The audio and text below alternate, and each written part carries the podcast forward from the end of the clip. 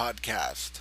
I'm your host, Robert Reyes. Now, in this episode of the podcast, when it does drop, it will be the weekend of the three most holiest days on the Star Wars calendar. May the 4th be with you, Revenge of the 5th, and the Rise of the Sixth. And in honor to commemorate that, we have a special interview. Now, I need to tell you a little story that goes along before we get to the interview. And this story starts in the before times.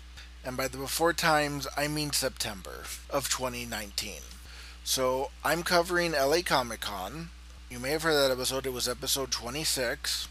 And the Saturday of LA Comic Con, which was just crazy to the point where, you know, the line to get into the building to get your pass was literally snaking around the LA Convention Center, which is one huge city block so it's going and zigzagging around. So I was leaving the convention center, making my way towards LA Live to get something to eat. Now, as I'm exiting in the area in front of the south entrance, there was this woman who had a petition getting signatures and she had a sign. And the sign said a hashtag a star for Carrie. And talking to this woman, I found out that of the three main leads of the original Star Wars trilogy, Carrie Fisher currently does not have a star on the Hollywood Walk of Fame. I signed her petition, asked her a few more questions, made my way to LA Live to get lunch. So, me being me, you know, I forget to take out the microphone to interview her. I have lunch, I come back, I'm thinking, well, she'll probably still be there. I can interview her when I'm coming back to the convention center. And she had moved to a different location. And it upset me because that was my one true regret from LA Comic Con was I didn't get to interview this woman to let everybody know, hey, Carrie Fisher doesn't have a star on the Walk of Fame, and there's a petition to help rectify that. And fast forward to the lockdown times when we all have a bunch of free time on our hands and so we're all getting through all this long list of stuff we've been neglecting. And to my surprise, somebody liked the picture that I had taken of this woman from LA Comic Con, and I come to find out it was the woman asking for signatures and holding the sign. So I reached out to her and I asked her, Would you like to come onto the podcast? That way you can let other people know what you're doing, how you got involved with this, and what people can do to help rectify this injustice of Carrie Fisher not having a star in the Walk of Fame. So, in honor of May the 4th be with you, Revenge of the 5th, and Rise of the 6th, I give you this interview with Kristin Grady. Enjoy.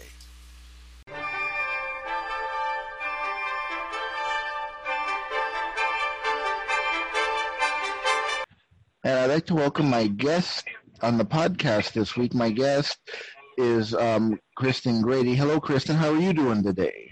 I'm great, Robert. How are you? I'm good, thank you. Um, so, if you can tell everyone a little about yourself, um, how you um, became a Star Wars fan, and um, how the whole um, Star for Leia thing came about. Okay. Um, well, I'm from Virginia and I'm a writer. I moved out here last April um, uh, to work on writing and uh, work on movies and TV. And I had the Princess Leia costume because right before I moved, I got hired to cosplay Princess Leia at a bachelor party, like not stripping, just kind of emceeing the party and stuff. And it was really fun and they gave me the costume. So I, I showed up in LA with a Princess Leia costume and I needed money. People were like, hey, you can go on Hollywood Boulevard and people will pay you to take pictures. I'm like, okay, cool. And I tried that one day. I asked, well, where's Carrie Fisher's star? If I'm dressed like Princess Leia, I should get a picture next to her star. And somebody told me she didn't have one. And like something in my brain just like kind of snapped. I was like, what? You know, how could Carrie Fisher not have a star on the Hollywood Walk of Fame? And I looked it up. I looked up all the rules and everything. And this idea was born in my mind because I read on their website that the Hollywood Chamber of Commerce, who awards the, the Walk of Fame stars, does not accept petitions. And I'm from Virginia. We take our public monuments very seriously. I mean, the Confederate generals can all get melted down for playground equipment in inner city schools for all I care. But these are, you know, the stars are the artists who shape our lives. You should see, you know, when someone dies, the shrines that are built and people gather around and mourn these people who are so much a part of their lives. And um, I had the costume and I wanted to keep cosplaying because, you know, it, it is pretty good money if you need it in LA and you just like have a good costume. Um, and I thought, well, I can't keep doing this. It, you know, if this issue is out there. So I started a petition and it, in the face of the fact that they don't accept petitions. Um, and uh, people sort of got what I was doing. You know, a few people just came up to me like, I will sign that petition. And, you know, some people it was more convincing and explaining kind of what I was doing. But uh, it really started to take off. And um, then I was, uh, I, I walked by, there's a, a bar on Hollywood Boulevard that looks exactly like the cantina in Star Wars, and it's called the Scum and Villainy Cantina. And that's where Kevin Smith um, does his podcast from. And one day I was, I was walking by and I heard Kevin Smith's voice coming out of there because I didn't know the podcast was there at the time. I was like, is that Kevin Smith in there? And they're like, oh yeah, it's $25 if you want to watch the podcast. I was like, uh, I don't have $25 right now.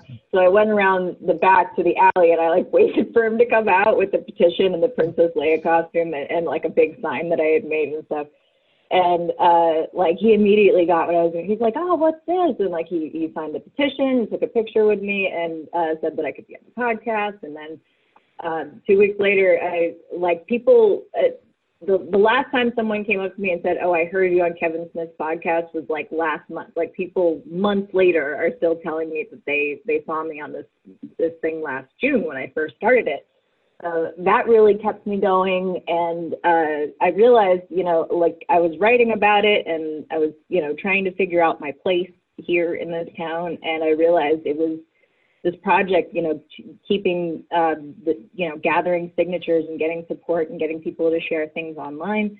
This made me want to survive. This, uh, and I wanted to help others do that too. So I had an idea like, to raise the money to start a nonprofit where cosplayers petition for women's rights issues. And um, uh, I haven't gotten there yet, uh, unfortunately, because LA is expensive and I'm, uh, I haven't been able to raise the money yet. But uh, it's just a matter of getting the word out there and uh, letting people know how beneficial this can be. Um, and I, I started a second petition uh, called Occupy Family Guy, and it's uh, petitioning the producers of Family Guy to hire a staff of all female writers for one episode next season um, in honor of Carrie Fisher's prolific writing talent, which uh, not a lot of people know about. Carrie Fisher was uh, a writer, uh, mostly a script doctor in Hollywood. Like she worked on movies without taking credits all the time films like Last Action Hero and uh, The Wedding Singer and Sister Act, like these iconic movies that are so much a part of our culture, were shaped by her. And uh, I feel like more people need to know that and honor that uh, in our collective consciousness. So uh, that's what that petition's about. And the Occupy Family Guy has uh, a little over 2,500 signatures. I, I need to check and um, a Star for Carrie has over 7,000 signatures. So it's just been going on longer. And uh, that's just the, the paper signatures that I've collected uh, from people on the sidewalk and on Hollywood Boulevard.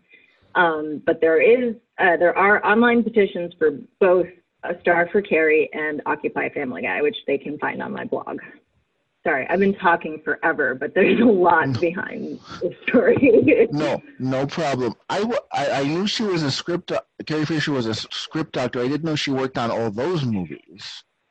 Oh, that's just a few. She worked on so many movies, and um, she never took a writing credit because she didn't want people to be like, "Oh, Princess Leia wrote that." It, that shouldn't be the tone. It should be, "Oh, Princess Leia wrote that," and that's what I'm hoping to change. You know, that uh, because she started out uh, writing lines for Princess Leia. Like in, in the first movie, she was, um, you know, she felt strong enough in in her understanding of films and like where she wanted the character to go to be able to speak up about that, which I feel is extremely admirable for. I think she was 21 when the first movie was filmed. Um, you know, but she's from a Hollywood background, and you know, it's just kind of who she was and who Leia ended up being too. I think that the two people grew up and evolved side by side, uh, Leia and Carrie. You know, they're indistinguishable at this point, um, especially uh, to the people who love her still. I, I've had some really beautiful experiences with her fans because uh, they really talk about her like they lost someone in their family. And uh, not all celebrities are like that. People are like, oh yeah, and that's when you know Michael Jackson or Prince died or something, and like, you know, they still talk about them in, in a loving way sometimes, but you know, with her, it's just, it, it's like this. You can feel something missing from them, and I, you know, I'm dressed as her most iconic character, and I feel like I'm trying to give them something that fulfills that, and uh, that's why, because I know how much it means to people, that I, I can't give up on it. I, I it's like I promised everyone who signed this petition that I will follow through, and I will not stop collecting signatures until Carrie Fisher has a star on the Walk of Fame. Um, have you so, reached out to Carrie Fisher's family about this? Yes, actually, um, on the day that the last movie came out, her brother Todd Fisher was uh, signing something. He had donated some things to the the Chinese theater, like a little uh, display of Leia's original dress and like some of Debbie Reynolds' clothes and everything. And uh, somebody like I I didn't have a ticket to get in, and I was just collecting signatures outside, so I was dressed as Princess Leia. And somebody went and got Todd, and he came up and signed the petition, and he said he would pay for the star too so like I immediately started crying. I was like, I I can't believe that just happened. And like he gave me a hug and he said, Hey, look, it's my sister. And I was like, Oh my god, it just got me right in the heart. And like uh, they they really have the same eyes. It almost felt like you know she was smiling at me through his eyes. Uh, that sounds a little weird, but um, I feel so emotionally close to her because I've I've studied her so much and I've studied her character so much and I, I really have just tried to convey the best parts of her to people. And uh, it's so easy because she was an awesome person. But uh, yeah, I have Todd, uh, you know, on board, and uh, I've reached out to other members of her family, but you know, they're celebrities. it's, yes. it's tough to get hold of people in this town. But uh, that doesn't mean I'm, you know, I've stopped trying, and uh, you know, I don't, I don't see why they would be opposed to what I'm doing. At least I hope not. Anyway, um, you know, I hope to eventually get uh, all of her fan support and you know uh, the official George Lucas and you know Disney, everybody who owns Star Wars. It would be great to have their support too, uh, because uh, you know it, it's freedom of speech. I don't think anybody can really stop me. You know, this is just a weird art project with a social kind of meaning behind it. Um, but you know, I don't think what I'm doing is illegal. this is still America, as far as I know. no, it's not because I remember. I think the first night convention I ever went to was in 2005, and it was when Creation was still doing the Grand Slam of Sci-Fi, and somebody had a booth, and there was a petition to get um, James Doohan, who played Scotty on Star Trek, a star on the Walk of Fame. Oh wow! I didn't know you could get booths for that.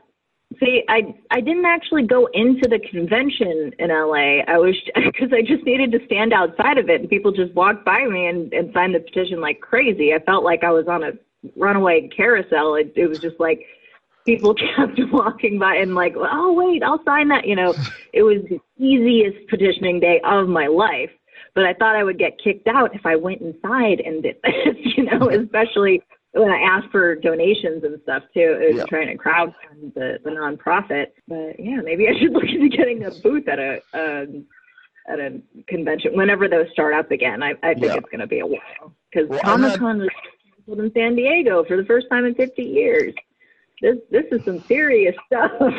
yeah. Well, I don't know what the rules are now because uh, this was in 2005, and there was like mm-hmm. this big urgency to get him a star because he was near the end of his life. Because I remember there was mm-hmm. a big to do. They were gonna, yeah. he was gonna have his big farewell convention, and that's where they oh. announced that he was getting his a star. Oh, that's great. Yeah, because if he had passed on before he got it, they would have had to wait five years that's what the A Star for Carrie petition, if you read the online petition, actually states that we're trying to get them to either overlook or remove the five year posthumous prohibition, which doesn't make any sense because living people get them all the time. They don't have to wait five years. Uh, some people wait 50 years in the business to get a star. I understand that it just takes some people longer, but uh, having that stipulation, oh, if they died, you have to wait five years. Like it, it doesn't make any sense. And I've, I've spoken to the producer of the Walk of Fame. Her name's Anna Martinez, and uh, she she could not give me an answer for why that's their policy. She just said, well, that's our policy. She seemed very flustered at that question, like she didn't have an answer, and nobody's ever asked that before. Um, so uh, I was like, okay, yeah. She called me I think maybe to try to scare me away from doing this or like try to tell me that what I'm doing isn't helping or not going to help or something. But I'm like, I'm getting the issue out there. I'm making, you know, her image and it, who she is still relevant because they're still making money off of her. She was still in the last movie after she died. And I, I, I couldn't watch it because I was, I tried to, I was outside of the theater and I just broke down crying because I, I couldn't watch it yet. I'll get there eventually and I'll be able to watch it, I think. But um, it, it was just so weird to me that they just kind of pieced her together into that movie. And I'm like, well, if they're going to do that, why doesn't she have a star just like Mark Hamill and Harrison Ford? You know, they they can make this happen. They're Disney. they own yes. everything. They own half of the street uh, in Hollywood Square. You know, it's they own the El Capitan Theater and the gigantic Ghirardelli Disney stores next door. It takes up like half the block. So, you know, they they could afford it, but then Todd said he would pay for it, so it's not like they even have to invest the fifty thousand dollars in the fee. They just have to make it happen, and they can do that. Um, but since no one is making this an issue, I uh, am doing everything I can to uh, promote the fact that Carrie doesn't have a star and these other women's issues uh, that I feel kind of revolve around who she was. So, I mean, because she was on Family Guy too. That's what the Family Guy petition is about. Um, I I tried to get uh, Seth MacFarlane's uh, signature on the petition, and his security guard was really rude to me. So uh, the next day, I had an idea. I was like, well, I could get mad, or I could do something constructive. So I started the second petition, and uh, I feel like that's uh, something they can totally do. I think it would be good PR for them to have just one episode written by all women. And it's not specific to Family Guy. Most of Hollywood TV and movies uh, are written by men. It's just that's the majority of who gets hired still. Um, and they've had Family Guy episodes written by all men before.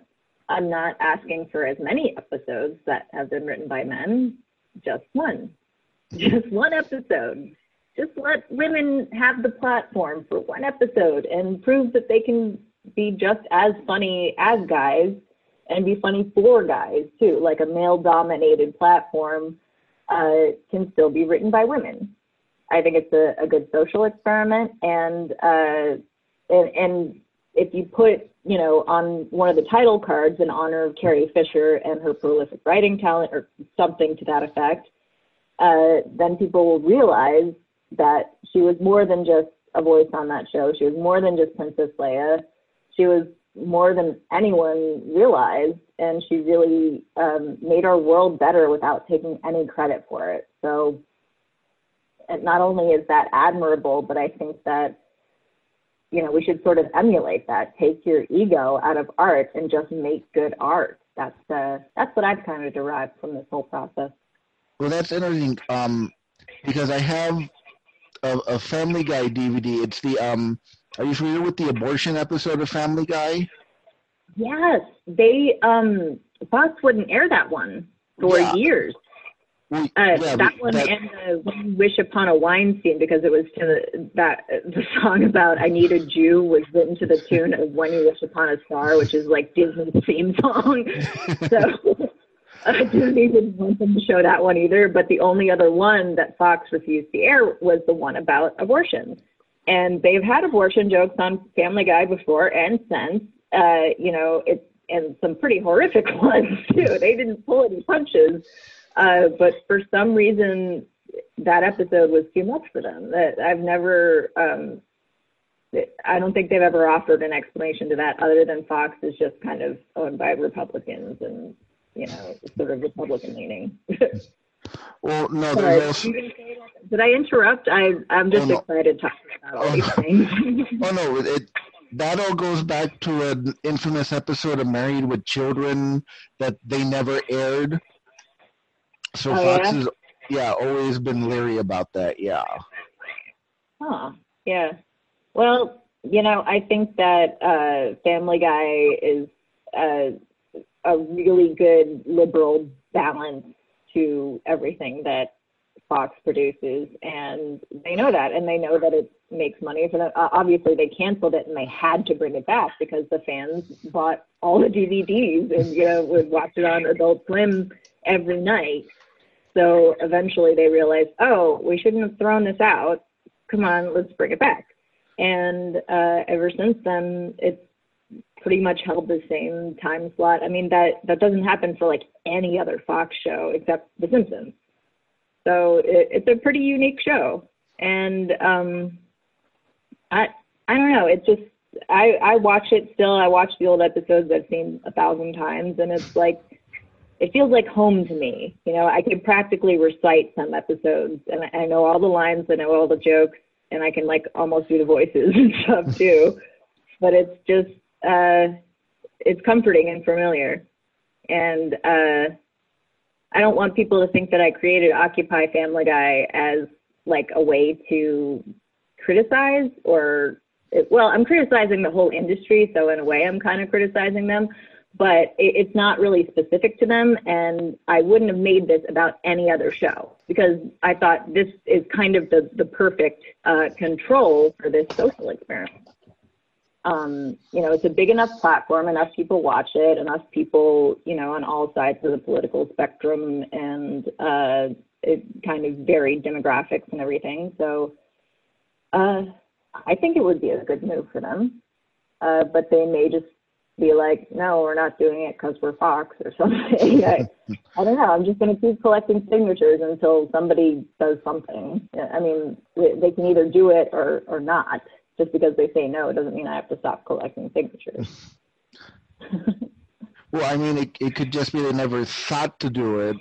So Mhm. I'm I'm I'm going to date myself with this next reference, but um, I grew up watching MASH, and Mhm. on YouTube there was this PBS documentary from they did about the show from around the time of the final season, and they were talking to the writers, which were predominantly all male writing staff, and they admitted we have trouble writing standalone episodes for women because Loretta Swit played Margaret Houlihan; she was the only woman regular in the cast and they would always Yeah. have to outsource scripts for her written by women just for her. Yeah, because men don't know how to write women. Uh, I would say that uh, you know a lot of the jokes that get criticized in Family Guy, especially like all the Meg abuse and stuff. Uh, I, I think people are criticizing a ref- reflection of real life, and uh, you know there there might be a lot of people who kind of relate to it and just get the humor because it's easier to laugh at it, at it than is to like really be upset about it. Um, and again, it's comedy. Like, why do people take these things so seriously? it's it, like you're just supposed to laugh at it. I, I think maybe once or twice there's been a few jokes I was like, ugh, instead of ah, that's funny, you know. um, but that's true with especially every cartoon because cartoons are supposed to be sort of extreme and outlandish. They can get away with a lot more. Well, I remember. Um, I'm trying to think which season it was. The, there was the, the season when Quagmire. No, not Quagmire. Was it Quagmire's brother where Peter murders him or something? Yeah, like and the, the that, that, that specific. Yeah, that specific season. A friend of mine said to me that specific season, Family Guy was the best drama on television. Uh, because I think the that, episodes. Yeah, it was very dramatic, and uh, it, you know that the joke of Quagmire's sister being, uh, you know, a domestic violence victim was already in an episode. Like uh, I don't know, Quagmire was like, oh, you don't care because Brian came to his door asking something, and uh, like, oh, now he's savagely beating her that was a joke before where it was like, oh, isn't this funny? She's getting beaten up. They must have gotten criticized for that. And they're like, okay, now we have to write a whole episode where it ends up this guy gets killed. so I, I love that evolution of artistic integrity, you know, like they, it seems like they listened to uh, the criticism and made something better out of it. So I, I love that about shows that have been on for like 20 plus years because, you know, you watch the old ones and you're, you're like, how did they get away with that? And then you watch the recent ones, you're like, oh, okay, now we're at this point. So yeah, of course they got away with this stuff. Well, it, he evolved in his storytelling because mm-hmm, I was in yeah. college when when Family Guy first premiered, and basically it was all jokes strung together for no reason until they got to the point where they could write a plot with the jokes in it. Yes, um, it used to be a lot of cutaways and non sequiturs and stuff, and that in itself was really funny. But you can only kind of go so far with being so random. And yeah, the the plots and everything start to have a more um, cohesive storyline, and you know the characters a little more depth. Now I, I'm probably not the only pa- fan that thinks this, but it's it's almost like that family is is a part of my family, and I, I think that's why I find the show so comforting, you know, familiar to watch and uh, you know it, people can feel that about a lot of different TV shows, but I think that uh, enough people care about Family Guy that it's still relevant. Well, let me ask you this: What are your thoughts on the Orville? I love the Orville. Oh my goodness, it's like The Office and Family Guy and The Twilight Zone in space. it's, it's genius. Yes, it is. First of all, stylistically gorgeous. Everything Seth MacFarlane makes is just like a rose wrapped in silk. It is just so classy and beautiful and perfect. And uh, the writing is, is thought provoking and funny at just the right points. Like it's not joke, joke, joke, joke, joke. It's, you know, maybe a handful of very well placed, you know, kind of moments of, of humor that distract from like something really intense, but also like keeps the momentum going. So uh, the writing is just flawless and uh, I absolutely love all the characters, you know, the creativity of it all, and I just uh, I love watching Seth too. I think that it's it's fun to see him on screen when we're all so used to that voice. It you know I it was funny the first time I saw Seth MacFarlane like saw his face uh, was on the TV Guide channel in probably like 2002 or something. And I remember I was looking somewhere else and I heard the voice of Brian the dog and I was like oh Family Guy and I turned my head to the screen and I'm like whoa voice actors can be handsome like I was like wow this guy's like gorgeous and and uh, to realize that handsome face is behind all these voices was thrilling to say the least. Um, but yeah, that was because like I think I had seen pictures of the guys who did like the Looney Tunes voices, and they all kind of looked like my grandpa. So I think I was assuming he looked like that. Oh. And then you know, this gorgeous guy is the voice behind all these characters I love. I was like, this is very impressive. But yeah, it, it's because he's such a good actor. It's it's great to see him on screen, and uh, the cast is really great. Like he chose a lot of good good actors that he like gets along with really well, and um, and it seems like he hires all the right people uh, to to get the job done well. So um, it seems like a huge collaborative effort. Like it's not just Seth doing everything, but he does enough of it that uh, it it really it, it's a unified vision. It's like a symphony of a TV show. I can't get over the Orville. um, I, I made a fan video back when they were contemplating not renewing it for season three. And uh, I was like, are you kidding me? Like, cell phones existed on Star Trek before they existed in real life. Or you don't know what can come out of the Orville. You know, this is like, this is Seth MacFarlane's vision of, of the future, like Star, Star Trek. It, we can evolve so much better if we uh, see art that's you know a reflection of who we are, but also where we can go in the future. I don't know how to express anymore how, how much I love that show.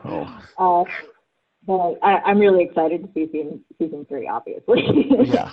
Well, I bring that up because it you could see with the Orville, it took them about half a season to get the right balance between for lack of a better word, the poop jokes and yeah. the straight drama. Yeah, I think at first people probably demanded more of that. I mean, especially executives and stuff, because that's what people are used to. You know, they they think of Seth MacFarlane as the funny guy, but yeah, he can be dramatic too, and it can be really good because some of the best comedians are also the best dramatic actors, like Robin Williams was. Um, and their dramas are just so moving because they really know how to trigger that depth of emotion.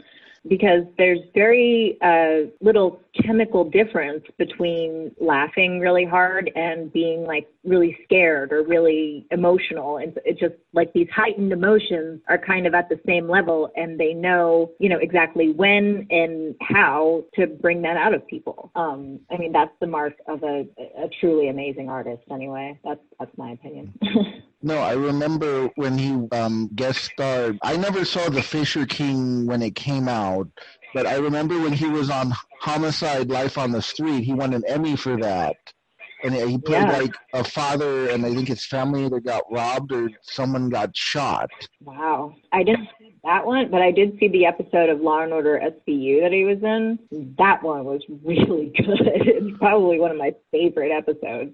If you love um, that episode, you need to find this episode a homicide because I remember it was yeah. a big big deal that they had Robin Williams on, and yeah. he, that, he won his first Emmy for that guest role. Wow, cool. Yeah, it seems like he should have gotten a award for like everything he did because everything he did was so spectacular. Um, but yeah, I mean, uh, I, I loved him and everything that I saw of his.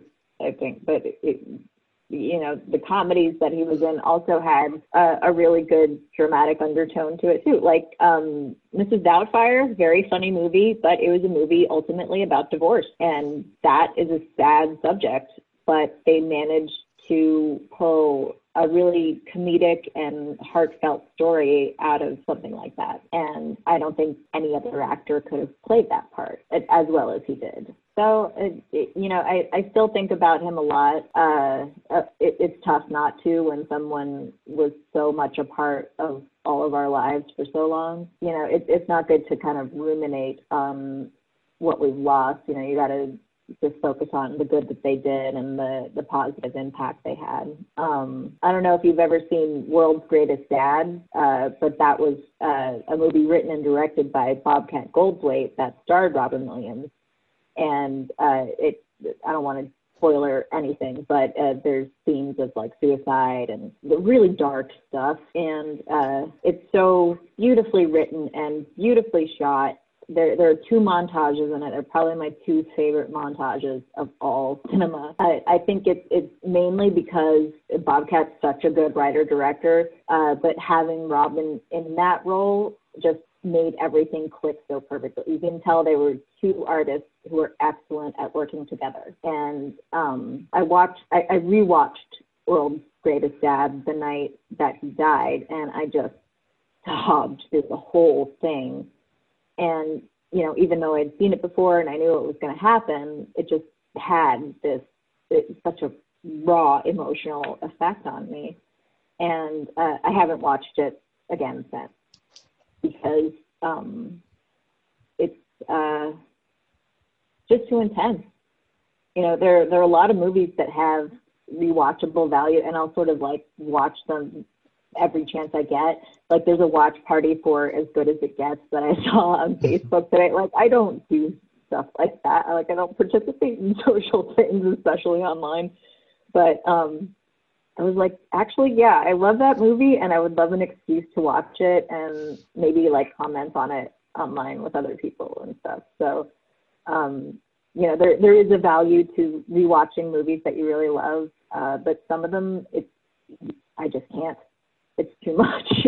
I I, I kind of feel the same way with the Orville. Like I've only seen each episode once because I have such a strong emotional reaction to it. I can't go back and watch them again yet. I mean, it'll maybe after a while I'll be able to do that, but I I'm not at that point yet. so, if someone were to sign um, your Family Guy petition or your um, Star for Carrie petition, where would they go? Oh, you have to go to my blog, which is imagination for sale dot blog, and it's F O R, not the number four. Imagination, like you know the song Pure Imagination. Imagination F O R S A L E dot blog, and uh, there's links at the top to a Star for Carrie, and on that page has a link to the a Star for Carrie petition and uh, the Occupy Family Guy petition. So if you go to my blog, it's all right there on the front page. And if anyone wanted to follow you on social media, how would they do that? On Twitter, I have uh, a handle. It's yes, she's got Moxie. So Y E S S H E S G O T M O X I E. And my Instagram is a little easier to remember. It's just Lady Moxie Jane. L A D Y M O X I E J A N E. And um, again, if you go to my blog, there's a contact page with all my social media links and stuff too. And the way to email me if you um, have any questions, want to get involved in the project, um, or you know, want to have me on a podcast, want to help me promote this. Uh, that's like the best thing that people can contribute right now is sharing the information online and uh, you know, helping me get these issues out there. And I just love talking about it too. Thank you so much for having me on here and just letting me talk about it because, you know, being cooped up inside here, not being able to petition for weeks, it, it, it was driving me crazy. And when you said you want to be on the podcast, like, yes, I get to talk for a really long time. Um, All right. Well, thank you so much for coming on the podcast. And I hope uh, we, we get a bunch of signatures from people listening to this because I'd love to see the day when Carrie gets her star on the Walk of Fame. Absolutely. And uh, if anyone wants to donate to the uh, nonprofit startup and everything, there's also a donate page on my blog. Um, right now, I, you know, basically have no income. California is great with social services and stuff, so I'm surviving for now. But I'm really uh, trying to get this nonprofit started so, um, you know, people want to contribute to that, that would be great. Uh, just throwing that out there. Um, but yeah, the petition is the most important thing. So please sign the petition and may the force be with you. and may it be with you. Thanks.